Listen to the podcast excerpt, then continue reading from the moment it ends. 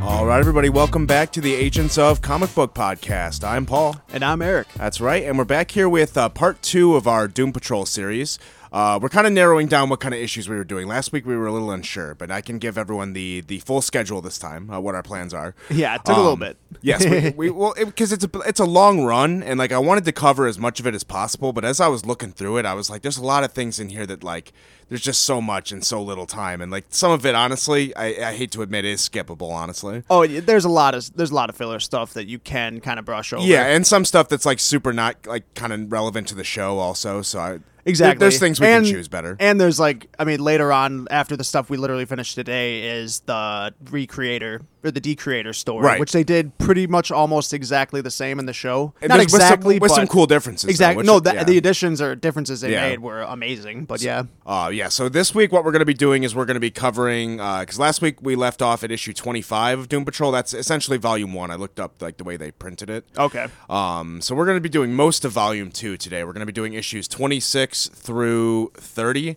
That'll be leave us off with uh, the very famous issue of like Robot Man going into the, The underground, that underground, they, they pretty much straight adapted that for the show. Yeah, very, almost the same. Yeah, so, we'll, so that's where we'll be leaving off for today. And then that'll leave us with issues 31 through 35 next week, which is pretty much, like you said, the whole Decreator arc. Uh, Yep. A short little arc with the Brotherhood of Evil, or what's left of them as well, which is kind of fun. Yeah, yeah. Uh, and then I included the first issue of an arc, which I feel bad about, but I wanted to get that first Danny the Street issue in there. Oh, you have to. Yeah, so we're going to be covering that as well, even though we're not finishing that arc. But Yeah, I know. Because we, we for the final episode, we want to skip ahead a little bit to the ending of this because as much as I'd like to cover all of the Grant Morrison run, I would like to get some of the other writers like in there Yeah. as well because Grant Morrison is probably the biggest influence, but there's some other good shit that I'm discovering like for the Doom Patrol out there as well. Yeah, I'm a few issues into Gerard Way's one, and Yep. that's been really good. Yeah, that's a really good one because Nick Darrington is like one of my favorite artists. Yeah, the artist is fantastic in Yep. that. Also, the Rachel Pollock run on Doom Patrol has been really good as well. So I'd like to cover a little bit, at least the first arc of that one as well, because the the sex ghosts are great characters, and I want to meet them. yeah, they, they showed up in the second season. Yep, we'll talk about them next week when we, because we're also uh, we're finally starting our coverage of season two of the show as well. Yep. Um, so we're going to be talking about the first three episodes because this season's only nine. Last season was what thirteen? Uh, 15. Oh, really? It was, Yeah, it was 15, episodes. Yep. Oh, wow. Yeah, it was pretty hefty. Yeah. So this is like almost like this is a pretty drastic reduction. And, like, I, I mean, you were talking about it earlier. A lot of that probably had to do with COVID. Well, that's what I just 'Cause- found out as I yeah. was looking at the episode list. There was a little uh, note at the bottom that the season was supposed to originally be 10. Yeah. So it was still going to be reduced. But, yeah, by, yeah, pretty much a third. Right. But I mean, it was still going to be like 10 episodes. It only got cut off because the final episode Yeah. was literally during production as COVID started. Yeah, Like, exactly. Which kind of sucks because that's. It's not going to end how they had originally envisioned it, so it's going to be choppy. I have a probably. feeling that it was probably rewritten to a a heavy extent. I- once I they mean, I learned would that. hope, yeah. yeah, because like I feel like TV's written on the fly. Like that happened with Titans as well. Although with Titans, they decided to cut it in editing for some reason. So they Suicide Squatted it. Yeah, I don't know. It was a mess. that, that we don't need. To, we don't need. To, maybe we will talk about that show because there's kind of there's a lot to break down there. Honestly, I mean, I, not good stuff. some of the stuff I like watched in passing when you had it on back when it was playing like looked semi decent like at parts. There's an episode with the Doom Patrol too. yeah, and the crypto. I don't think we've episode- talked about that Doom Patrol stuff yet. I don't think I haven't seen. I it think we either. should talk about that because I haven't um, seen it. I, I was, I'm surprised we didn't talk about it on the Super Sons episode we did where we talked about the pilot. Oh yeah, But you should see it because it's not good, but it's weird to see because because isn't um isn't someone i- that is in it that isn't in the show? uh Ch- yeah, Chief is recasted. He's yeah, someone that's different. right. That was it. Um, Who and was he- uh, it in the episode? I can't. I don't know the actor's name. Okay, fuck. Um, but it's it's like a different actor, and he like walks around like he says he cured himself of like being in a wheelchair, which is strange. I mean, that's kind of how it works in the comics. Oh, it is. But then the strange part is that later on in the episode, he gets in a fight with Raven, and Raven re-injures him, and he goes back in the wheelchair. oh my, yo, you totally told me that. Yeah. that is hilarious. so yeah, it's a little bit of uh, hokey writing. there, I don't know. yeah, like why? Why would you even do that? Right, it Just, to just- have like a fuck you to the. It seems like a future. Futurama bit. Yeah, where it's like, oh, back to the status quo. I forgot to cure my bonitis. Yeah. Um, but yeah, that's weird. And then also, it's weird because Beast Boy's implied to have been like a member of the Doom Patrol this whole time. Yeah, that's And he right. like lives in the basement of the mansion. Which thank So, God that didn't happen in the It's show. just weird that they tried to tie those two universes together when Doom Patrol like pretends that never happened. yeah, because didn't Beast Boy originally come from Doom Patrol? In the comics, you mean? Yeah. Yeah. He's a, Okay. he, it was originally a Doom Patro- uh, Patrol character. So Yeah, it makes sense why you'd tie him together. Yeah, It's I just, never, I would have never guessed that. It's just weird that it's such a one sided relationship where Titans is like, yeah, the Doom Patrol. We're part of the same crew. And Doom Right? Patrol's like, I don't even know that guy. Like, we've been friends forever, right? We're close as hell. Like, uh, I live in your basement. Uh, no, the fuck you don't. you need to get the hell out. yeah, so that is a little strange. I don't know that they. It's like kind of like how the the Marvel movies and the Marvel TV shows tie in. All the TV shows Oh, are like, yeah. yeah. we're the same universe, and the movies are like, uh, I don't think so. Like, I mean, you can say that legally, but don't don't take advantage of it. So yeah, go back and watch that uh, if you have time and nothing else to do. I mean, I mean, a lot one of of these people days, have time. one of these days, I'll check it out. I'm sure. Yeah. Uh, but without further ado, we're going to be getting into what our job was for today. We're going to be getting into volume two of the Doom Patrol, as I mentioned. Uh, th- we're going to be starting out with issue. Uh, what would this be here? Twenty six. 26 that's right and i just to get the creative team out here again um, i'm realizing now that the inker and the colorist uh, change a lot throughout this run so i apologize that i'm not giving out everybody's names um, but it's still grant morrison and richard case uh, richard case does the pencils inks on this at least the start of this run was uh, john nyberg uh, with colors by danny vozo and letters by john workman again that one was consistent Yeah. um, but Richard Case is still on the art. Richard Case does the art for I think this entire run. I mean, he, there's fill-ins It's definitely uh, occasionally. it's definitely all of Grant Morrison. yeah, and then he Just actually doesn't he do it for Rachel Pollack too? Yeah, he. I was gonna say he stays on for Rachel Pollack Yeah, as well. that's nuts. Um, so he actually is on this run. Like it's, I, I wish more runs would do that. Keep the art consistent even after a writer change, It- when it's possible. I know that artists are busy No, people, but he does the covers too, right? uh, Case? I think some of the car- covers. I don't think he does most of them. I could be, I could be completely wrong. Because whoever I gotta look that up because some of the covers, whoever does them, or if it's Richard Case, looks a lot like Ralph Steadman. I'm, I think that's nice. It's the dude who did all of like Hunter S. Thompson's artwork. Oh, okay. It- yeah, I, I want to. For say I'm pretty all sure Oh, I it's know, Ralph I, I, Steadman. I can't find the information. on who I did should the look. I should covers. look wish that I up knew. because Yeah. it looks very similar. I'll have to amend that on Twitter. Yeah. No, it actually does say here cover artist by Simon Bisley. Okay. Interesting. Uh, and I, I'm pretty sure he does the covers for a lot of these because the, it's a consistent style throughout. a Yeah, lot of Oh. because these. that his style reminds me a lot of Ralph Steadman. Okay. It's like all the Gonzo like artwork and shit. Right, right. Um, but where we start this issue, it, it's kind of this what this arc was going to be about was kind of hinted at in what we were reading last week. There were little snippets at the end of each issue where we saw Mister Nobody like recruiting people, Mm-hmm. um, like pulling them off the street who were it's it was people who were affected by the gene bomb, Yeah. which is something we've talked about a little bit. It's it's something that's brushed over in this because it happened in another book. Was that the original? Um, The like what? the original Doom Patrol? I or a believe it different happened in thing? Doom Patrol. I think it might have happened in an event too. Oh, okay. Because I was researching it and it was a little the unclear 80s? to me. Yeah. Yeah, yeah. Um. But yeah, the gene bomb. It's it's kind of just like uh, it's kind of like what they did with the Inhumans in Marvel recently, where a bomb went off and gave a bunch of people their powers. Okay. Um. So that's why a lot of these people in Mister Nobody's crew that he's recruiting here all have powers. That's why he re- he's recruiting them. So these are like the misfit. I think uh, we talked about this last Yeah, week. they're, a they're little. like, the Brotherhood misfit of Evil toys. Mutants. Yeah, it's like there's like this whole book is very X Men. Yeah, oh and there's yeah, even like an totally. X Men spoof character in this opening bit here with uh, with Sunburst. Yep. he runs into the first person who we're going to be introduced to uh, as the Brotherhood of Evil here, um, which is probably my favorite one. Uh, her name is the Quiz. She's kind of cool because her power is that she has every power you haven't thought of. yeah, So literally, uh, Sunburst here has to explain that he was only able to capture her by thinking of every power she was using, Hmm. and it disabled her, like left her powerless. yep. Um, Which is an awesome idea. Right. So you, you gotta get, just kind of keep on your toes and never stop thinking. And- Yeah, it comes up later in an awesome way. Oh yeah, when she's battling Rebus. Yeah, Yep. we'll get to that. Uh, but it kind of just goes around with Mister Nobody recruiting all these people. We've been s- slowly introduced to them, like we said over time. Um, but then as it pans back, we get our first reveal of Mister Nobody, and this is one of the best uh, pages from uh, Richard Case that we've gotten so far. I think. Oh, yeah. Because Uh, I love this shot of like, because it's Mister Nobody's reveal. It's the first time we see him. We've Yep. just been hinted at him so far, and it just like pans back of him in his apartment with just like a bunch of like uh, kind of like kitsch kind of shit.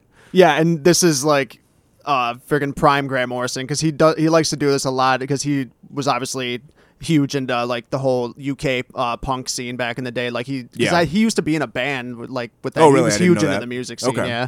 So like a lot of his issues and stuff he'll name after like famous songs like Nowhere Man's a Beatles song. Oh, okay, that's and, like, cool. And earlier the, the That's the name of this the arc, Red yeah. Jack. Yeah, the Red Jack issue was named the House of Jack Built, which is a famous like '60s song. Yeah, So, he like- references the Beatles a lot. I've noticed. Oh yeah, he loves the Beatles. they, they showed up in Klaus too. Klaus gave him a present. oh yeah, that's right. Yeah, and well, John Lennon's in the Invisibles too. Oh yeah, oh, yeah. He lo- yeah he referenced. He's already referenced John Lennon like three times in this book. Oh yeah, no, for sure. He's yeah, he uses that a lot.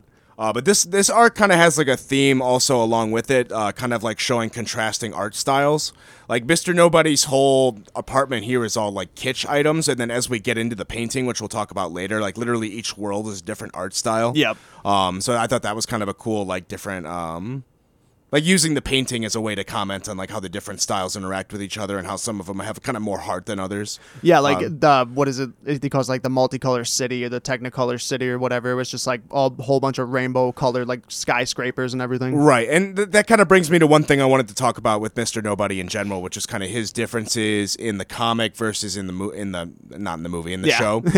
because in, in the comic I feel like his motivations are a lot different. They kind of Oh, yeah. or at least they're, they're at an earlier point in his life in the show maybe. Mm-hmm. Um cuz in the comic Mr. Nobody, well I'll, I'll go with the one people know first. In the show uh, Mr. Nobody has like a very personal me- uh, vendetta. Like Yeah. he, he's kind of like loopy and kind of mad, but he he has an agenda. Like he has a calculated plan to get there usually. Yeah, like he has a traceable motivation. Right, he's doing things all for a reason, a personal reason because he's angry. Like it's a human emotion. yeah, it's a revenge thing. Yeah, they humanize the character a little bit. Yep. Um, but in the, in the comics, he's more of like a like an abstract idea. He's literally a person who's like gone insane. Yep. And he uh like kind of views it as like liberating. It's kind of almost like the Joker if he became Doctor Manhattan. yeah, it's at, at honestly is a decent way to put it. Yeah.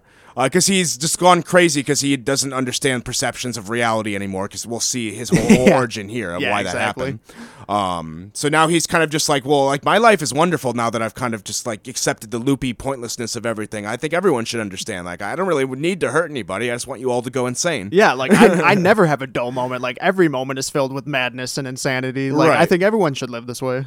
So that's kind of what his pitch is, and that's kind of what his motivations are throughout this entire run too. Like he's pretty consistent. He's just kind of like, yeah, we should all just be crazy. It's more fun. Yeah, everyone's boring. And so he's kind of recruited his own crew here, which initially we're, we're kind of led to believe is going to be called the Brotherhood of Evil.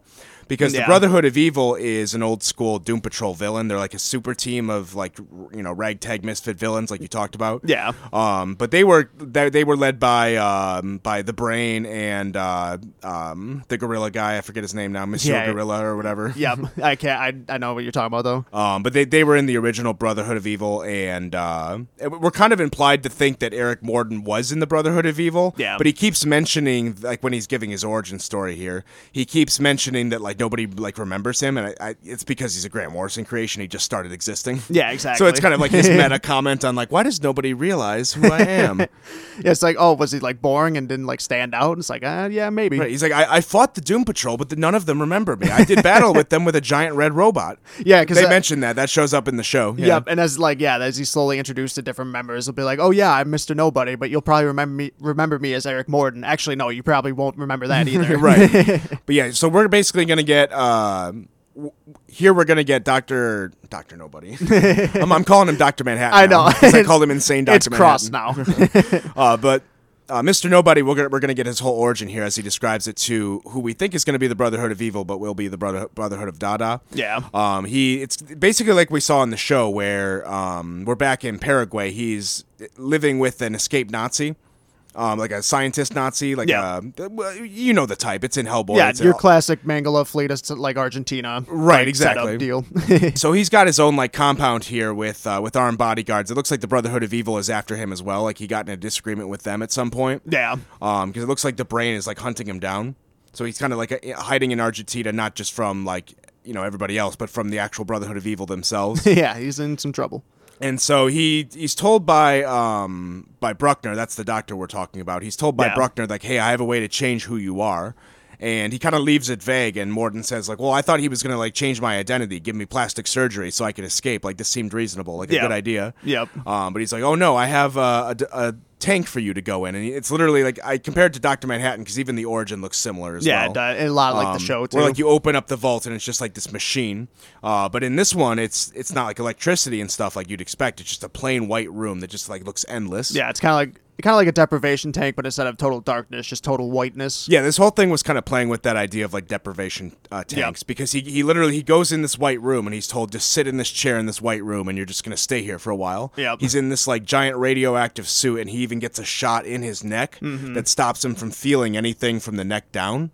So he's in like is complete fucked. paralysis. Yeah. this I would not be okay with this. Yep. And so when the door closes, it's literally just him completely paralyzed, no feeling, uh, in a completely white room Yep. just going insane. And he he says he was in there for. He later found out he was in there for three days. Well, do they start with the black dot, or does that come uh, like That's a little later. bit into it? Okay. Yeah, it's a little bit into it. Yeah, yeah. Because that's what the way he describes it is. Uh, he was just in a room full of white. Yep. And he later finds out that he was in here for three days. In fact, I, I might read this one uh, just because I like how this is written. I might yeah, just it's a read this good one like here. uh, frame of thought. the art. The art here we have is just uh, him sitting in the white chair or sitting in the chair in the white room, just in his like uh, diver suit essentially. Yep. And he says, By the end of the first day, I was completely insane. Those initial hours were very bad. I was assailed by doubts, by terrors, by hallucinations of every conceivable configuration. I endured a horror show of sensations. And then nothing. White. White forever in every direction. M- minutes became centuries, became millennia, became eons. I learned later that I was in there for three days, three days and nights, the traditional Celtic period of mystic trial. And it was like forever, forever piled on forever, a world without end. Yahoo! that, that's how I figure he does. the Oh voice. no, for sure. so literally, he's just in there, just floating, like until he says something happened. Yep. And that's when the black dot shows up that you mentioned. Yep. And he just sees it like go back and forth slowly. God. Like and, and the way he described it, he's been in here for eons. Like Yeah. he, he's basically built like whole cosmologies in his head, trying to justify like the things that are happening in his brain. God. And this black dot just gets moving and moving and starts getting bigger.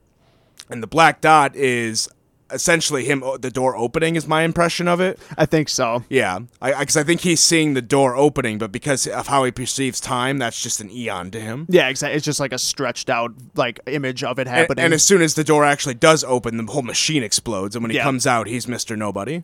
Um, so that's kind of like his like doc, crazy Doctor Manhattan origin, where he went into a sensory deprivation chamber and lost his mind. yep.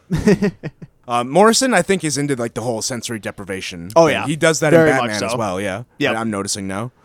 oh yeah. now that Mr. Nobody has his crew, he's named them the Brotherhood of Dada. Dada is like I looked it up. It's a 20th century kind of like philosophy, all about like pointlessness. It's almost kind of a little bit like nihilism. It seems like. Um, but yeah, yeah, it wasn't it wasn't um was that around like World War One?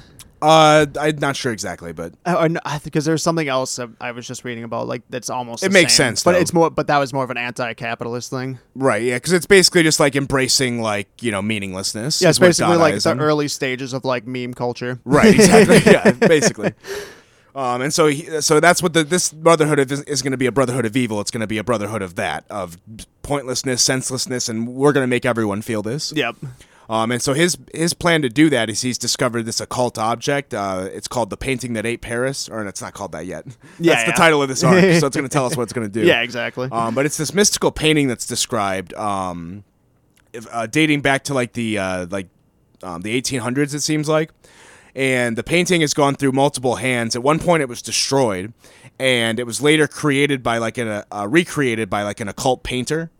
And it's described that the occult painter like knew what he had to do to make the painting, and like spent like a week like in his attic just like painting and doing occult rituals, making this yeah, 'cause masterpiece. I think he mentions somewhere in it too that like the the painting was the one that inspired uh the Portrait of Dorian Gray. Yeah. Yep. Yep.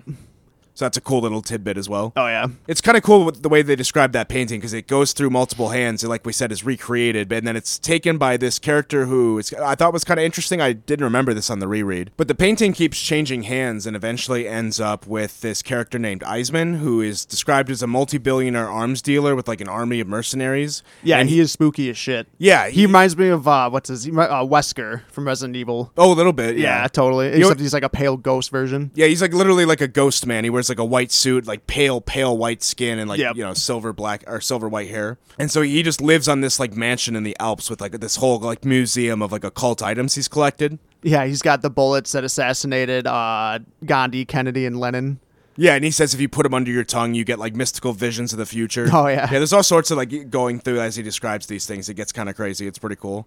Like this character, I don't, as far as I remember, does not show up again in the run. But it, that's maybe what- part of what makes him cool is he's just kind of here. He just exists and he's gone. You know. Yeah, because later on, there's a kind of similar character that ends up with the painting, but it's I don't think it's the same guy. Oh, okay. Well, he ends. I mean, I'll spoil it right now. This character ends up with the painting at the end of the comics. Are you sure it wasn't? I can't remember. No, because he's like the dude who, um, because he buys it's like a different painting, and then slowly a black ink spot starts showing up on it and starts It, spreading. it becomes Mr. Okay, we don't need to spoil the whole yeah, comic. but- yeah. that's very that's I remember that's now, near yeah. the end of the run, but yeah, I, that's not the same guy. Um, yeah, so they, I just want to like point out some of this because as they go through the museum, I thought this part was really cool because there's another one he shows them where, because he's just walking them through, showing them everything at this point because like uh, they brought yeah, the you're, head of an, Dada's all you're an undercover. evil occult like antique collector. You got to show off your goods, Right, and they can go undercover here um, feasibly because I, I imagine all the people he sells to are pretty strange individuals. So like, if, Oh, he's- yeah. if he sees someone who's wearing a magic mask, he's gonna be like, "That's normal, Yeah, exactly. totally cool, bro." Pretty standard. I got a couple magic masks myself. um, and then there's like this one cool item that they see, which is like this old school looking TV. This almost reminded me of like The Ring, um, where it's a television that can view broadcasts of hell. And he says that the person who made it like watched it constantly and ended up cutting their own throat with a knife. Yeah, it's Or with a terrifying. key, and then the key itself ended up being uh, a magical object that can access the dreams of children. Oh yeah. So, yeah. love that. So a person created a, a little TV to watch visions of hell, and then cut their own throat with a key, and now you can use it to, uh, I guess, snoop on dreams or Inception kids. Yeah, yeah seems uh, seems pretty fucked That's up. how Inception started. yeah, maybe Christopher Nolan stole it. Uh, but now that they're in in the museum, I mean, Mr. Nobody, I don't even know why they had to go undercover. I feel like Mr. Nobody could have just walked in here. Exactly. Because that's essentially what happens. Mr. I Nobody. think sho- he just likes a, a, a nice show. oh, sure. You got to make an event out of it. Yeah, exactly. You got to do crime doers. You got to make it feel like a team. Oh yeah. Yeah, he's a team player. got to get everyone involved. Um, but yeah, so they cause chaos. They're able to steal the painting and get out. I mean, like I said, he's, he's Dr. Manhattan. He can pretty much do what he likes. yeah, l- a very high ceiling for powers. Um, and so he brings it uh, straight up, straight to the Eiffel Tower and starts a presentation, kind of like bringing Dada. He's essentially, in, in his head, I think, is bringing Dadaism back to Europe. He's like, this is where it started. This is where I'll Yeah. re begin it. Yep. It's like the Um, next French Revolution. Yep, and so he gives his own like uh, little poem here as he's like uh, showing his uh, his artwork, and the people of Paris are not having it. like immediately, the police like come up with guns and like try to like shoot him. Yep. Uh, but the way this ends is actually kind of cool because it's gonna end with um, Mr. Nobody standing in front of the painting, and he sees that the painting ate the city, and he looks around. He's like, "I did it!" But then we zoom out, and they're also in the painting. It Yep. just they just see another painting in the painting. so they're all in the painting, stuck in the middle of the desert in France now. Oh yeah. Good place to be. yep, and it's cool because essentially right after that happens, we get our first kind of tie-in to the DC universe, uh, like you know other superheroes and stuff. Yeah. Um, because um, now that a a whole city's been eaten, it's big news. Mm-hmm. Um, and actually, like I mentioned uh, last episode, the Justice League right now is in a weird transitional period where they're actually an international team. Oh, okay. So this is the prime situation for them to show up. Uh, This Okay. all ties in super well, actually. Huh. Um, the the two members that show up are uh, Booster Gold and Blue Beetle. Mm. Uh, they're part of that Justice League, and then Animal Man shows up just because Grant Morrison likes the character. Yeah, yeah. Well, didn't he That- write a really good Animal Man run? Yeah, that was the first book he did at DC. Okay. Yeah, I was I was reading stuff about that. And I, you have you read that? I have not yet. Okay. No. Because I, I know a little bit about it. I was but yeah. listening to some stuff about people talking about it, and it sounds wacky as shit. Oh no, I, I've heard it's really good. Oh, yeah, And- no, I- and I really wanna He get to writes it. himself into the DC universe, and, and he becomes canon after that, Well, d- do you know anything about the story at all? uh, loosely. Oh, God, because I, like, Okay, 'cause I know the character, but not that story in that comic. okay, because yeah, no, the way that he writes himself in, into like the comic, and like, because he actually interacts with Animal Man, and like, Right. there's just like really cool meta moments in the entire thing, and like, I really need to get to that soon. Yeah, I, I'd like to come back to that and read that at some point. Oh yeah, Uh, but yeah, so Animal Man, Animal Man shows up here with the Justice League, and they're looking at this painting like, where do we even fucking start with yeah. this thing? this is like the prime example of like what the Doom Patrol is. It's like n- these superheroes like have no idea where to start. They're like, we're not going going into a painting. Like we don't we don't do that. So it's like this is what the Doom Patrol does. And there's a, great, a hilarious scene, like now that you mention it, they come in, they literally just stroll past, and Robot Man just brushes past them, like, get out of the way, jerks. this is our territory, And Booster Gold's like, oh, what are you, Robot Man? And he's like, thanks for stating the obvious, asshole. butts him out of the way. Uh, uh, like, forget it. This is, a, this is a job for the Doom Patrol. And they all, uh, Jane gets him into the painting, and they all go in after, uh, after Mr. Nobody. yeah, there's a cool shot where they're like inside the painting, and then on one of the walls is like the out the window to the world, and you can see Blue Beetle like staring in, like what the fuck? Yeah, it's cool how they can see that real world like panel on the on, on the outside Yeah, there, it's like, like they're the- giants. Yeah, Yeah, the doorway. there's a part after that that I like where they first come out of the building and they're walking through the city because the painting as we first saw it was just kind of like a portrait of a city. Yeah. Um, and so now they're walking through that portrait. Um, and as they're walking through, um, Robot Man makes a comment where he says, like, the city looks real enough, but I feel like it has no heart. And Rebus makes a great comment where he's like, yeah, it's photorealist art. Like, what did you expect? Just throwing mad shade. Yep. Because Uh, like a lot of, like I said, a lot of this arc has to do with like, um, or at least like a- as far as the art we see shows different. Because Mister Nobody, as soon as he sees they're there, starts throwing them into different paintings with Yep. different art styles. Yep. So uh, one of them gets thrown into like a surrealist painting. One of them gets thrown into a uh, expressionist painting. Like Robot Man goes into the expressionist painting and it looks like Gotham City. Yeah, it's awesome. Yeah. Yeah, Rebus gets the multicolored polyphonic city I was thinking of earlier, which is like a technicolored city. Oh, that's cool. Yeah, the uh, Richard Case does a lot of really good work on this run. Like it, it can't be stated enough. Like everyone always Oh, yeah. says Grant Morrison's name, but like he carries a lot of this, like especially in this arc. No, yeah, it's amazing. Because like showing these different art styles like in the background as they're setting is like a, a- a pr- a nice touch. Mm-hmm. And the one Jane gets thrown into is the surrealist painting, and she's like on this beach with uh, just essentially a bunch of weird shit. Uh, that's the simplest way to put it. yeah, it's just a scramble of like lines. um, Yeah, there's like a burning like uh, megaphone looking thing, like a tuba. Yeah, um, then there's like a, a chrome egg and like a ring of fire. Yeah, like, like a candle gun, essentially. I think.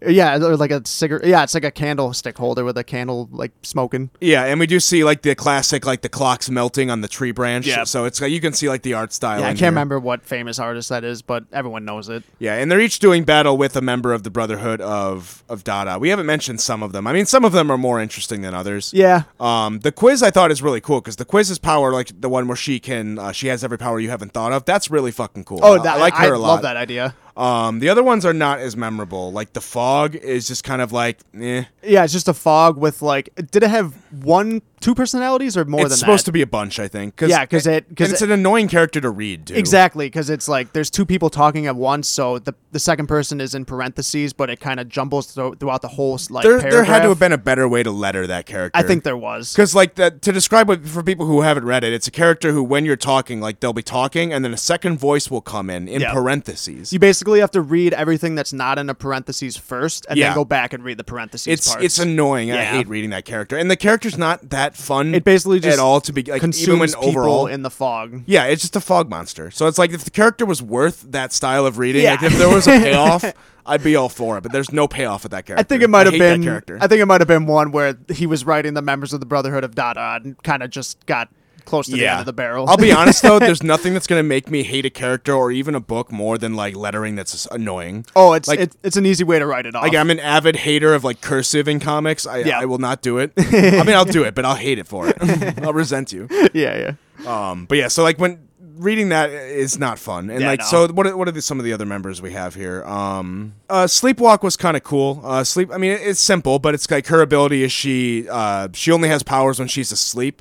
And she is basically just like a like a minion at that point. She just like is like a bodyguard. You Yeah. can just like send her at things, and she can just like Terminator her way through And like, while then- she listens to music, which makes it stylistically pretty cool. Yeah, it's kind of like Baby Driver. Uh, so who do we have? We had the quiz, who we liked. Uh, the fog, who we don't like. Frenzy was all right. I mean, he, again, he's pretty simple. He's just like a cyclone guy. Yeah. Um, but I, I did kind of like his uh, like his character bit where he's like lighting, writing a letter to his mom about how he wanted to like be the king of a kingdom, and now he finally has it. I yeah, yeah, like that. that's the start of uh, the next issue. Yeah, so that so I like that little bit. So he's got like some character like in him. So I, I like him a little bit more. Whereas the fog, I didn't get. I, he was impenetrable to me. Yeah, it, it just didn't work. The impenetrable fog.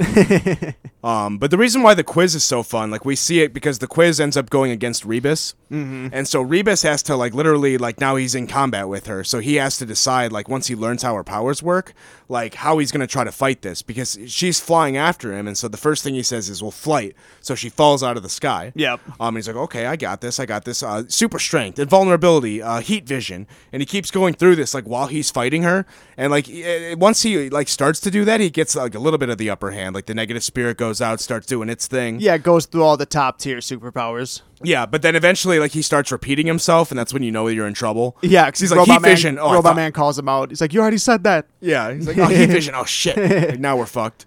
And uh, and then so yeah, so the quiz shows up. It's like, oh, you- well, you didn't mention uh, or you didn't think to think of. Uh, a bottle that can ensnare uh, negative spirits that's Yeah. impenetrable.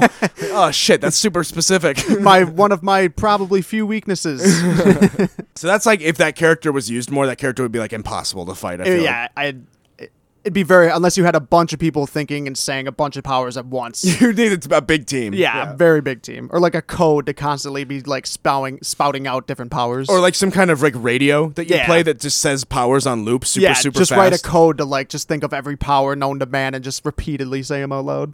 As they're doing battle though, Sleepwalk wakes up because she only has her powers when she's asleep. When she wakes up, she gets this like sense. She says like the horseman is coming, Mm-hmm. and uh, we don't really know much about that until the next issue when Jane sees like this giant footprint on the beach. Yeah, Um, and in they're, her like, part of the whatever. in her painting, yeah. And they even mentioned like, well, this is the surrealist painting. Yeah. Maybe that's just part of the art. And they're Yeah, like, it's just no, random. This is different. um, and they kind of get this this lore as we go on, where because we were told that a demon was essentially used or at least consulted when making this painting. That's what we were told. Yeah, yeah. Because uh, like they were using like rituals and spells with demons to make this painting. yeah, like so it's, it's got some occult like magic in. there's an intelligence in, Yeah, here. yeah. Yeah. Um, so they know this now. Like, there's this intelligence in this world, and I, I think they actually called it out at the beginning too, because Rebus mentions like there's an intelligence here, and it's become aware of us. Yep. Don't think about it because you'll give it too much power. Yeah, but exactly. it- just it's here and it's looking at us. Yeah, it's like a tulpa. And uh, so I, I imagine now that they've mentioned it, now that they're seeing the signs, it's becoming more and more powerful now too. Mm-hmm. now that you know the Brotherhood of Evil, or the, sorry, the Brotherhood of Dada's all noticed it now. Um, but it's kind of cool because this they do kind of like team up for a little bit once they realize this. Yeah. So that's kind of what I mean is like they have uh, goals that aren't necessarily like the evilist. Like, because when the, you know when shit's gonna like actually be destroyed, they can actually come back and help save everything. They're like they're chaotic neutral. yeah, they're exactly. they're, not good chaotic or neutral. evil, and they they're they're not like level headed. So yeah. Like they, they still need to be stopped. But oh yeah, but but they it's need like- to be reined in. But it's it's nice when they team up with the Doom Patrol. They're like, no, dude, like this guy's a, this is a big evil horse. We got to stop it. yeah, exactly. Um, and then they, I want to call this out because this spread page of Richard Case showing the Fifth Horseman is so badass. Oh yeah. Um, because they mentioned it's like, oh, there's always four horsemen we know about. Like there's famine, death, war, and pestilence. Yep. But then they mentioned there's a fifth horseman who's not often talked about. Um, they say it's like the horseman of the, uh, like. Like the end of everything, they just like the end of time, the end of space, uh, like the end of like it's more of like an abstract horseman, I guess. Okay. Um, and this is what's showing up. It comes out of the water. It's like an undead skinned horse. Yeah. Like it's colossal. Uh, the way they draw this, it's really cool, and they say it's like taking like um, ideas from the iconography, like the art styles that it's picking up. Yep. So like as it starts as a horse, but it slowly becomes like a, a like a Norse horseman. Mm-hmm. Like a Valkyrie almost. Yeah. Uh, but Jane's actually the one who steps up and saves the day here because she's um, part of her mind when she noticed the fifth horseman like got in there. So she's the only one who has like the, her foot in the door is the way I kind of understood this. Yeah. Um, because as soon as she realizes that she's she knows she's the only one who can stop the fifth horseman, she switches to uh, to Flit, and she's immediately oh sorry Jane's not here Flit gotta go and Yeah. teleports away and teleports into the heart of this giant like evil demon horse Yep. and uh, like her, the last comments we hear from her is like there's too much like i can't handle it it's it, th- this demon's too big and the whole thing kind of goes up I- it's like this bright light as we see it kind of exploding and mr nobody's like no we all have to join hands it's just cheesy enough to work and they're like I- shit yeah, do I we love have that to line. I love that line. yeah and so they all start doing a literal like kumbaya chant like going around like come on jane we believe in you Hold hands tighter. and the whole thing was mr nobody's idea so i love it it's like no we need to help her right. And uh, I love the ending here because Superman actually shows up. Yeah, did we get a cool appearance? Yeah, and uh, Superman, I mean, he has a really, really super small, like insignificant part of this, but I do like Yeah. the way he's written because he kind of comes in and he's like, oh, God. Because when Superman shows up and he looks at the painting and he goes, oh, God, I'm scared. Like, I'm filled with fear. Like, it's coming. Yeah, he could sense That's something. serious shit. Yeah, oh yeah. That would have me shitting my pants. Yeah, if Superman's getting frightened from a painting, you need to start running. Yes. Um, but with uh, Jane, with the help of this, uh, you know, uh, peace chant going on with uh, the Brotherhood of Dada. power and- of love. Yes, the power of love is aiding them. Uh, with their help, they actually do defeat the Fifth Horseman. Uh, it actually ends up back in the real world as this wooden horse.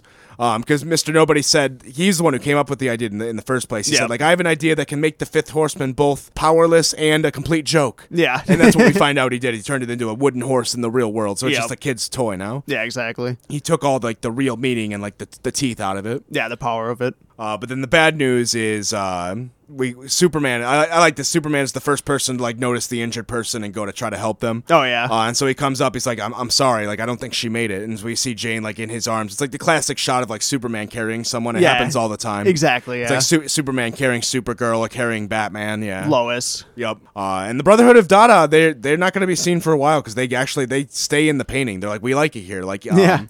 Honestly, if I'm them, that's not a bad sell. Well, yeah, it seemed like a few of them were happy there. Like, um, I forgot the name already. Frenzy, like he said, like, I'm a king here. I love it. He had his own penthouse. He had his own freaking skyscraper. Right, yeah. I'd Where it say. says the names of the authors of the books in the in the buildings. Yeah. Which is really cool. right, I love that. Uh, but when they get back, Jane is like completely in a coma. So this is where we're going to get that issue that we talked about at the beginning, where it's all, uh, yeah, because this this issue is straight. They pretty much adapted this straight out of the comic. So I don't know if we need to talk about too much of it because you, if you watch that episode, you know You- what you know happens it, here. yeah. Um, they they do a, a couple really cool ada- adaptations of specific pages in here too. Yep. Um, because what happens is, I mean, like I said, you know it. Uh, Jane is in a coma, and so th- it's a little different because they actually have to take the brain out of Robot Man's head. Yeah, and they put just- him in like a special jar. They just make the translation a little more complicated. Right, and then Rebus uh, is the conduit between them to connect them. And it sends uh, Robot Man into the underground, and it's cool because when he jumps into the underground, it's literally he, like he's falling into a map. Yep. Like literally, and it's the map he made because he said, "I'm gonna make a map of all your personalities so I can understand it better." Yep. So what he's seeing is his understanding of like what it would look like, which is pretty cool. Yeah, exactly. It's just like what Jane imprinted, like what he did, like in Yeah. the real world. Like how, how his brain is like processing it. Yeah. Yep. And as he falls in, he he ends up in that subway station with Driver Eight. He's like, "Cliff, like we need your help. Like the shit is going down." yeah, I love Driver 8. yeah, and- and so uh, and I love the the art style here is is different too. Like Mm-hmm. Case is really good at doing uh, like changing art styles when the setting demands it. Like we were Oh, talking yeah. about it with the painting. And the painting, it was like obvious why it was happening and where it was happening and what the style was. But here, it's it's uh, subtly played because like it's just more of like a grainy kind of like it looks like a painting almost. Yep. Like, It's like a grainy, almost like an uh, idea of a subway station. Um, and, and we even get hints too. Now that me and you have both read the entire run, there's things that I picked up rereading Same. this. I know, I was going to say that Yeah, too. there's there's hints as, as to like more of uh, Jane and Kate Chalice's whole backstory that you kind of get here, played subtly uh, Yep, in the all- background images. All the lambs and the crucifixes. And, yeah, like the stuff that happened to Miranda, particularly. Yeah, exactly. and uh, like some of the areas in here are like really creepy looking. I, li- I like the way that, that that's why I wanted to call out the art style because as they go through Miranda's like station, it's all just like hanged bodies and like gruesome horror. Yep. Yeah, as they're like about to go through the heart of it, she like tells Robot Man to close his eyes. She's like, "Whatever you do, do not look." Yep, they And kind of had Ro- a scene like this in the show. Yeah, Robot Man's like covering his eyes. He's like, "What is that noise? It's terrible." Yeah. She's like, "Keep your fucking eyes closed, dude." I kind of like how they did it on this page better than the, the this version of it in the show though, because in the show he does look. In the- in Yeah. the, show, Robot Man looks, and then the audience gets to see everything. yeah, I which kinda- I, am I'm not a fan. Right, Yeah. I like it better here where it's just like this bright tunnel with like these lights. Yeah. And and literally she's like cover your eyes robot man and he does. He covers his eyes and does not look. Yeah, there's one panel where it's just Driver Eight's like eyes like like flown wide Looking open, right at it, like yeah. in absolute horror, and it's Yeah. just a great shot. So th- these panels are, are especially like really well done. Yep. And we meet like the stations uh, of uh, each um of each personality as well. Like we see Baby Doll's room which is just like this fancy palace with like a bunch of teddy bears. Yep. yeah, Um, and it's all colorful and lit up, like which is obviously way different than most of the other areas of the underground. Right, it's like the only area in here that's in like full color. Yep. And then we go down into, into the tunnel where we meet uh, Black Annis again. Uh, and, and this scene is similar to the show as well because he kind of like r- reveals himself. Uh, you know, I'm like, I'm not a man. I'm a, I'm a machine. Yeah. Like, you can, like, you can I let don't me have in. a penis. Techni- it's a technicality, but you gotta let me go. right. It's, Amend- how about amend the rule? it's very biblical. Yeah. Like it's uh, he had that little snafu where it's like, "Oh, gotcha." By the letter of the law. right. Um, but Black Annis here, she actually shows up with all the other personalities, which is cool too. There's Yeah, it's a uh, great nice uh, shot here that I might even tweet out where it's like the gang's all here and it's like a who's who of all the Yeah. personalities in the background, which I like. Yep. C- Can we talk about Driller Bill's costume? Can I just call that out for a second because they don't do that costume in the show, and I really wish they did. Wait, which one is that? Do you see her in the background? She literally has like a hammer for a head. Oh my, that's who that is. Yeah. Oh my god, I didn't make that connection. that's hilarious. Who's the one with like the letter dress? Wait, or is that Hammerhead? I thought that was Driller Bill, but That- I, but that's not a drill. That's a hammer. That's a ham. That if might that's be, Hammerhead, No, because who's in the back left with the ham? No, that's Hammerhead back left. with the who? Uh, no, way back left. Uh, bo- below the angel. Oh, like with like the chain coming out of her head. Yep. Oh, that could be Hammerhead too, I guess. Oh no, that could be drill bit. I think. yeah, I think Hammerhead might be the person with the hammer with the head. I think it is. because Hammerhead's not that big in the comics. We don't see her that often. We see her like in the real world, so we don't know what her. yeah, perso- exactly. But I think that might be. That's her. got to be Hammerhead. In that case, forget it. No, Driller Bill's costume is fine. Yeah. this should be Hammerhead's costume. exactly. She why doesn't she have a hammer helmet? I don't know. Come on. or make it a shark thing. Or like e- that would even be better than just a random hammer. Mm-hmm. No, you gotta have a hammer helmet. Missed opportunity. Oh god. There's uh, I like Flit's costume too. She kind of just looks like an '80s like workout instructor. Yeah. instructor. It's a good one. and with just like the Flit written on the front. Yep. Um, there's a personality here too, which I didn't remember. The uh, the lady in purple. Yeah, yeah. Um, She she hasn't comes come up in the big. show at all either. But No. there's- she kind of is given a moment here, but which kind of like m- makes her seem like she's important because they say like the lady in purple is she going to speak? She's never spoken before. Yep. And then the first thing she says is yes, let him through, but alone. Yep. And so like that's the first thing she's ever said, which seems like a moment. I know, So- which is like which surprises me. She did make an appearance. in So the I'm show. wondering what her thing is because uh, It Grant- doesn't come up later in Grant Morrison's run. Grant Morrison defined from the beginning that it was going to be 64 personalities, and as far as I know, he named most of them. okay. Um, but like, there- I think he left the, the door open for some of them to be explored later. Yeah, yeah. So that might be what one of these are, where it's just like, hey, writer, that's a that's a thing. Okay. you can do a thing with that thing. I set it up for you. Yeah, yeah. I'm serving this one to you. Gotcha. That could be what it is. I could see that. 'Cause I don't, I guess, like you said, I don't remember it coming up again by the end of the It run. definitely doesn't. Um, but God, there's some really good horror shots as we get deeper into like closer Mm-hmm. to the well too, because there's like it's described by Driver Eight that a lot of these personalities exist pretty much just to experience pain. Like they're the lead Yep. blockers. Yeah, basically. Um, like they they pretty much just spend their di- like their s- their symbolic room is just them being tortured. Like there's Yep. a person like just covered in like barbed wire, just being like ripped like limb from limb, just constantly screaming. yeah, it's pretty brutal. Uh, so yeah, it- it's it's freaky looking, and like the well itself, I love the way the well looks in the comic oh yeah. um, because the well it's it looks like a big machine more than a well almost. It's a Mm-hmm. Yeah. big hole, but it Very look- mechanical. yeah, it looks like a giant drill almost, but without the drill. Like one Yeah. of those like industrial looking things. Totally. Yeah, like a cylinder And kind there's of. a bunch of like tiki torches around it, but tiki torches are just burning dolls. yeah. And yeah, it's some great imagery. Yeah.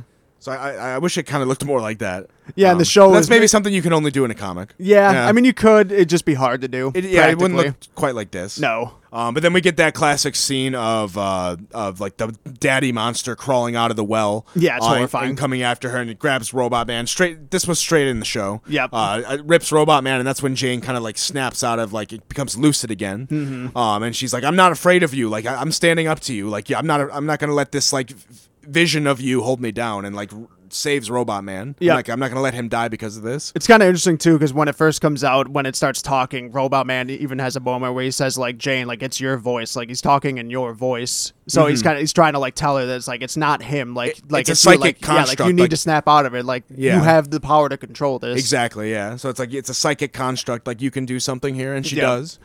Um, and so that, that's like cla that classic moment where like she kind of like comes back, and uh, I mean, as far as this issue, it's kind of left as a cliffhanger because now uh, Robot Man is not immediately coming out of his stasis, like his brain stasis. Yeah. Um, so that's kind of where we'll leave it. There. I mean, that's a hell of a trip. You that takes some time to rebound. yeah. Maybe uh, let him sleep. Right. Give him some water. Just let him sleep it off. Yeah, that, that was uh, quite the thing. He almost got eaten by a giant slobbering daddy monster covered Oh in yeah. bugs. Oh yeah. That takes some recovery. Yeah, God, the way that's drawn is just oh, it's It's disgusting. Yeah, it's but gross in a looking. great horror way. oh yeah, for sure. Yeah, th- th- those couple pages are just classic. So I'm glad they I'm glad they adapted that straight up because that's what Yeah. you just got to do. Yeah, they did it great in the show. Yeah, like I'm not always a fan of like panel for panel adaptations, but there's some things Oh yeah, that definitely. it works for. Uh, so that'll bring us to the end of the arc that we're covering for today's episode. Next week, we're going to get into uh, the next, I think, five issues. It'll bring us through the Cult of the Unwritten Book story and then uh, the first Danny the Street issue, like we mentioned. So that's where we're going to pick up. Um, for now, we're going to be talking about, we're finally going to be starting our uh, discussion on season two of the show now. Um, they actually since like we talked about it's only going to be a nine episode season we're going to just break it down three episodes at a time because we have three episodes left in this counting this one Yeah. uh, we It have three breaks episodes even, left of our at least. series yeah so we can split it up three three three um, they actually dropped the first three episodes of this season altogether at once on dc universe which was an interesting decision Was it the first three or two? it was the first three. Oh, yeah, you're 'Cause we right. watched all the way up to the red Oh, jack episode yeah Totally.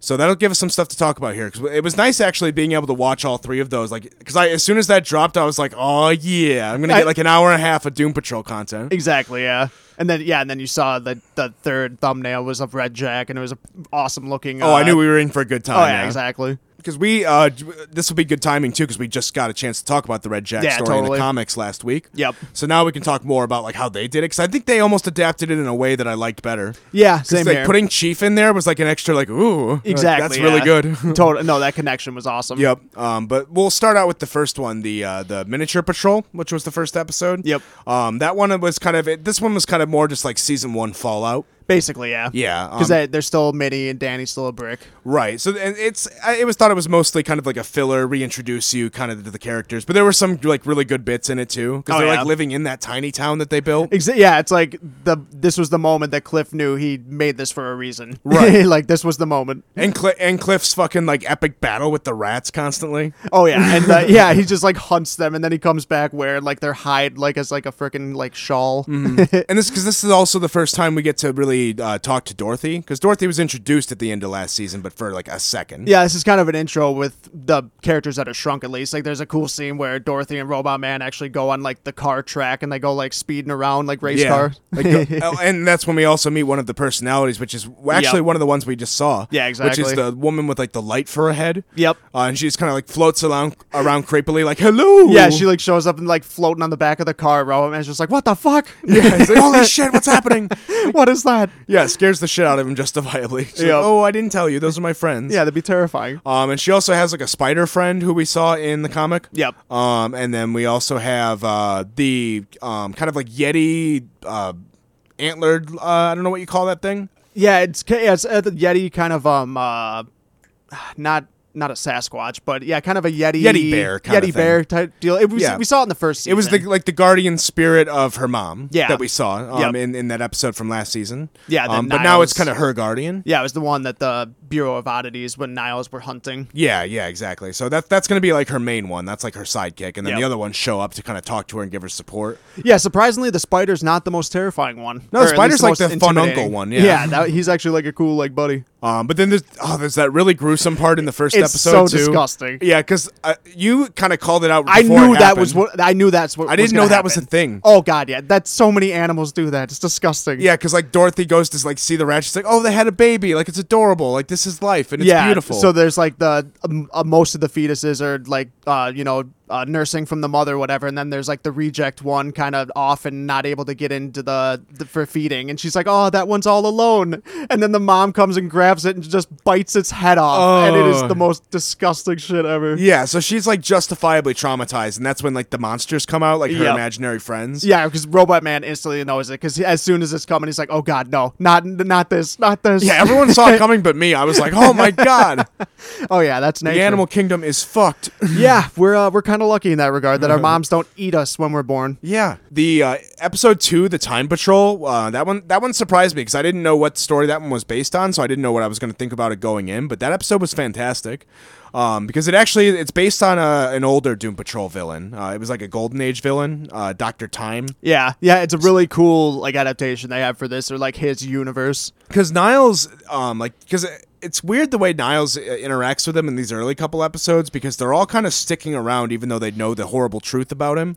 Yeah, I mean, a, I, I think it's a lot to do with they don't have anywhere to go. Really. Well, I, I think the hook that we, I, I mean, I think the main reason is probably Dorothy oh, that too. Yeah. because like they're like we can't just leave Dorothy with this fucking maniac. Yep. Well, and then so the way they become on Minnie is that Niles ends up calling on Willoughby. He trades Willoughby his. We find out that he has an like an immortality necklace. Yeah. Which, so it- it- that's it's how different than the he's- comic, but similar because he's also has that immator- immortality thing. So he trades his immortality like uh, amulet to Willoughby, and then they he gets them unbig somehow. So then we're out of that mess. But now the whole thing is the chief wants them to help him get his invincibility back, basically. Yeah. Um, so, so that's kind of the theme of these next couple episodes is him just sending the Doom Patrol on those like missions for him, Yeah. but kind of pitching it in a way that makes them try to be sympathetic. Yeah, exactly. Um, like you know, leaving out the details where, where they matter, yeah, because like Doctor Time, he describes it as like a helmet that Doctor Time is wearing that Yeah. gives him his powers. But we'll find out later, it's like that's his actual head. yeah. So like, oh, just get his helmet, but then it's actually get his head. Yeah, it's a little different. Yeah. But Doctor Time is awesome because he's a doctor who's like literally has full control over time travel. He's mastered it. Yeah, he can go to any period. But he's just like, I don't want to do anything like radical or crazy or important or like meaningful with this. I just kind of want to like th- uh, get my groove on. Yeah, like- he describes it to the team. He's like, the best year was the '80s. which that is an interesting tell of character. yeah, right. like if you could pick any time in history, I would not pick the Like, 80s. they had style, and he's going through like skating through. So he just wants to live in the '80s. yeah, he's just partying at like a roller disco. Yeah, so he's like he's like I'm gonna live perpetually as a roller disco, and so he literally plucks people out of time just so Yep. they can join his roller skating crew. Yep. just go around in circles listening to the same song over yeah, and listen over. to oh fuck, what song do they listen to?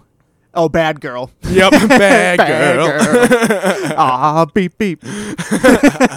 God damn it. So there's like samurai going around like roller skating to bad girl. It's a hilarious scene. so yeah, this episode that was like en- like really really fun. I like Oh, yeah. this. Like I would definitely rewatch this again Oh, if for I had to sure. like, pick one.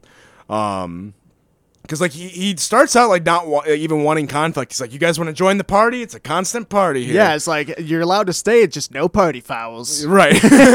which is basically what it comes down to. yeah. And so, but but they're coming here for the mission. So Rita, Yeah. uh, one thing that's cool about Rita in this season too that they hint at pretty early is she's actually finally learning how to use her powers like she does Oh, in the yeah, comic. yep. Because we haven't talked about her in the comic at all because she's not in it, the Yeah. Morrison one at least. But in the original comic, she was based. She was more like Mister Fantastic than she was just like um like a blob that falls apart. yeah. um, because in season one she has like she.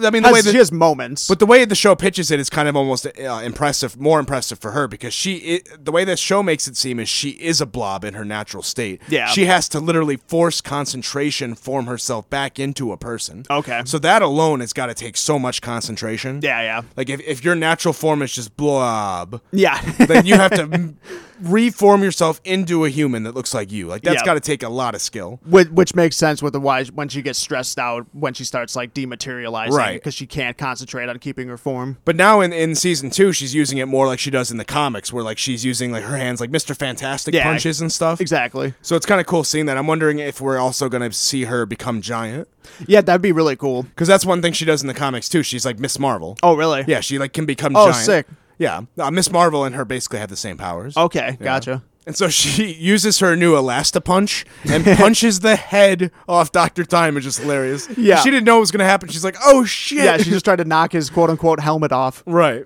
Uh, and so, and to her credit, though, as soon as she realizes that she can save his life, she does because she does kill him. She's Yeah, 'cause, dead. like yeah, his head's like hanging off and like ooze is just piling out and then like she slowly turns the like the hands on the clock on his helmet backwards and it kind of reverses time and puts but his head he's back ready on. for it because he Yeah. probably knows it's happening. 'cause Yeah, he's probably exactly. been backwards and forwards a million times. Yeah, he's rehearsed So this. he immediately grabs her wrist. He's like, "No, I got control of time, not you." and so they, they, they, Doctor Time wins this fight essentially. I, but he- yeah, he basically ends it at even. Right, Because he's yeah, like- he's a good guy about it. Because he could have like fucking Oh, thrown killed them. them he could easily. have thrown them into like a thousand years in the past or he- fucked with them. He's but like, listen, my one rule: no party fouls. Yeah, you you that's bro- a party foul, bros. you broke the golden rule, bro. You're you're kicked out of the party, man. kicked out, bro. Hate to say it. Hit the door. oh yeah, no, that Doctor Get Time's yourself the a man. safe ride home, though. Yeah, no, he's he's honestly the man. Like he's like fucking Calls them awesome, a cab, bro. gets them home. Yeah, sends Right? them right back where they started. Yeah, right through the time portal. And then the third episode, this one will be fun to talk about because this one is um, a, a, a straight adaptation of a story from the comics, which is the show does a lot, which we talked about, which is fun. Yep. Because a lot of the stories in the show are straight out of the comic, like adaptation. We talked about The Underground. We talked about uh, The Cult of the Unwritten Book. We'll get to the D Um, creator, yeah, next The- week. Yep, yeah, the D creator. Um, th- there's there's several others. The Candlemaker. Yep, like a lot of Candlemaker. these arcs are straight out of the book, adapted more or less, but in different ways for lots of good reasons. Yep. The really good example of that would be the Red Jack episode we're about to talk about, because that one they adapt like the character is more or less the same, and they actually show us some stuff that's only implied in the comic. Yeah, because they they in the comic he you know makes a hint that he could have been Jack the Ripper or whatever, and the show writers like took that and ran with it and in an show you awesome the way. scene. Yeah, this like the episode opens Yeah, the in cold Whitechapel. open. Yep. Yeah. So it's it's really cool. Like as soon as it opened there, I was like, oh shit. yeah, because it shows a little kid on the streets of Whitechapel, and then Red Jack comes out of nowhere after he slaughtered a woman, and then after the credits and everything, it it you. It fades yeah. and that's Chief. Yeah, you find out it- Yeah. that that little kid was Chief. The- What a so cool Chief change. grew up in Whitechapel in the 1800s, which is an interesting mix. I love that change so Yeah, much. it's That an was so awesome smart. scene. I loved to it. tie his whole origin in with that because like that makes one of Niles like you know one of his like key moments in his life. Yeah. was he saw Jack the Ripper kill a person. Yeah. and then like it's like a, a ethereal god escape and be like, "That's who you're gonna be, kid," and walks away. Yeah, like not only did you s- like it's one thing to see like a famous like historical slasher, and then you add on that he's like an ethereal like mystical being. and then you consider who Niles became. Yeah, exactly. yeah, Yeah. he he literally became like a mad scientist monster murderer. which is kind of the hook he runs with in this episode because he ends up uh, being invited by Red Jack to like come to his ball or Hi- whatever. His like you know mansion in the sky Yeah. essentially. Yeah. Um, because like the, the the Jack take we get here is pretty similar to what the comics are. He has like the butterflies that he tortures to get their pain. Um, in fact, this episode kind of cleared up a lot of the questions I had about Red Jack, um, in the comic. Because like I used a lot of the imagery they had in this show when we were rereading that comic. Like it filled in a lot of like we said like him like with the torture rooms of people. Oh, yeah. like that's not something you see in the comic. but Yeah. that's something that like makes his character make so much more sense. Like especially like the way they tie it in with everything. Oh, definitely, yeah. Because like he captures all the Doom Patrol and like tortures them all individually, like, Yep. and that gives him power, just like it does with the butterflies. So seeing that is, is is like a pretty cool twist on it. Oh, yeah. And not only that, but like you said, Niles gets invited to him, and he tells him that he wants to be his protege. yeah, he basically wants to make Niles his successor. yeah. So then Niles, who's already like, at least the way. Because I'll say this, Niles in the show it seems like a more sympathetic version of Niles. He's still a- Yeah. a, horrible piece of shit, Oh, yeah. but like he's more, he is more humanized certainly, or Like, at least he believes himself to be, or at least human. like he he keeps making the same mistakes, but at least like you can see like he he's aware he is. he yeah, he's not a sociopath. no, yeah, In, in the comics, he's a sociopath, I think. he's just an extreme narcissist. Yeah, in the in the show, he actually has some remorse for what he does. He just keeps and- doing it. In the comics, I don't think he cares about anyone. oh no, in the comics, he had, just has no regard for because anything, yeah. especially because I think with with the show making Dorothy his daughter, you have to make you have to give him more of that human. that does a lot element. to help that cause. yeah, because in the comics he doesn't have that like fatherly that he- attachment to Dorothy. yeah he has, he has no, no human attachments exactly. at all. Yeah, there's no like family or emotional Yeah, connection. the closest thing he has to a friend in the comics is like Joshua, and Joshua hates, his guts. Yeah. um, but yeah, so in here he's, he's humanized a little more because like we Yeah. see him like as he gets this offer from Red Jack, like he's like, oh god, Yeah, he is horrified. like he, like that, like I'm not in the same realm as you. Like no, Yeah. you're, you're Jack the Ripper. You're literally Jack the Ripper. yeah, it's got to be rough to have some or to have Jack the Ripper literally be like, "We're just the same." Yeah, a And god we're of evil bros. torture, being like, bro, I like your work. yeah, like I took a lot of notes from you, dude. It's like, oh my god. Yeah, that's literally one thing he says. He's like, the way you've been turning the whole team against each other, even after you're the one who manipulated him, brilliant stuff.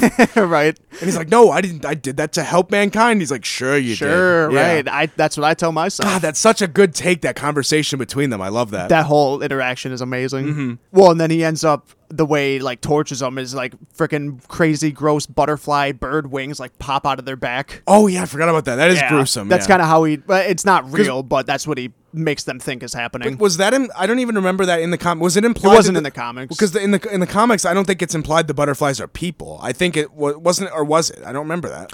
I Unless think- it was something I just didn't pick up on him because I'm a dum dum. I've said this before. I'm a dum dum. I can't. I I don't think they did, but they might have actually. But I mean, you could definitely get that take out of it. Oh, definitely. Because that makes it even more horrifying. Oh, Like, yeah. He's turning people into butterflies and then torturing them. Yep. That's even more fucked up. yeah, that's a little worse. Yeah. So that, like seeing that transformation, like as they're like he's trying to turn them into butterflies, is fucking gruesome. Oh yeah, it's pretty bro. It's it's brutal. Um, and the, the design they use for the character i- is, really cool too, because he they actually gave him like a part human face and like kind of like a gold, almost like he looks like Phantom of the Opera, almost. Yeah, in a way, and like his skin is just like a weird pale green, like gray. Yeah. Yeah. So this was a a really fun like one-off adaptation that like added up like filled in the blanks of like a lot of interesting stuff to the comics that di- didn't contradict anything. It just No. added to it. Yeah, kind of just like built off things that were just kind of hinted at. Right. And like in like m- as far as I know even added like a couple things too. Oh, yeah, so for it's sure. really cool like the way they adapted that. I was a huge fan of like all three of these episodes, es- particularly the 2 and 3 though. Oh, definitely, 2 and yeah. 3 are, s- are some of my favorite in the season overall. Yep. I, I, if I want to say my favorites overall, I mean we, we won't talk about the other ones yet, but I think but it's somewhere between Time Patrol, this one I forgot what it's called, Red Jack Patrol or whatever. yeah. Uh, Basically. and then uh, Sex, Sex Patrol. Patrol, yeah. those were three really really good episodes right in a row. Oh yeah, that that three episode stretch is very yeah, prime. yeah, very very good shit. Um, but we're gonna talk about those uh, those other three episodes uh, next week. Yep. that'll bring us to Sex Patrol, the one after that, and the one after that. Which will leave us with the final three for our fourth episode. So that'll be at the end. Yep. Um, and then, like I said, for the comic, I, I think for the fourth episode, we will skip ahead to the final arc. Okay. Because I mean, we we don't know how season two is going to end yet, but I have a big feeling that the Candlemaker is going to be the the big antagonist of season two. Yeah, this will probably be. I mean, I would imagine that would be the that how they'd wrap it up. So I think they're going to do that Candlemaker story. I So hope so. I'm just guessing, but it seemed we're, we're definitely gonna getting take to that- the we're close to the penultimate of that story. I feel like so. right. So I, I I- I feel like that'll be a good a good one to do. We'll see if I'm right or not, but that's what we're going to do. Either way, there's an issue in there that I really want to cover because it's got Invisibles references. So either Oh, cool. way, yeah, then we can talk about it. Yeah, Yeah. Um, but, but then that'll also leave the door open for uh, when this comes back next year. We can start out with the Rachel Pollock run, do the first arc of that, and then maybe get into some Gerard Way stuff as well. Um, next uh, next season can kind of be our our foray into kind of going into all the other writers, assuming hopefully by the graces of all that is good that there is a third season. yeah, I'm hoping. Um, yeah, I, I mean, We'll I- see. if not, we'll find some other Doom Patrol adaptation. It's got to be like a cartoon or something, I'm right? sure there is. Yeah. Or, or at least there will be. Or we could do the freaking uh, Oh, The Titans one. Titans oh episode. God, you're right. Yeah. I You're- mean, we, you can, bet- we always have that to l- You fall bet back. your on. ass we could do that. you bet your fucking ass. It's always the fallback. Oh man, we might do that. That is right the now. last option. no, we won't. but I, I'm. You just put that idea in I my mean, head. if we gotta, I will. no, you will. We're no, gonna I do will. it. I'm telling you Okay. right now. We're finding time to do that episode. Fine, I'll do it. No, in fact, I, I, I we're gonna eventually do Titans.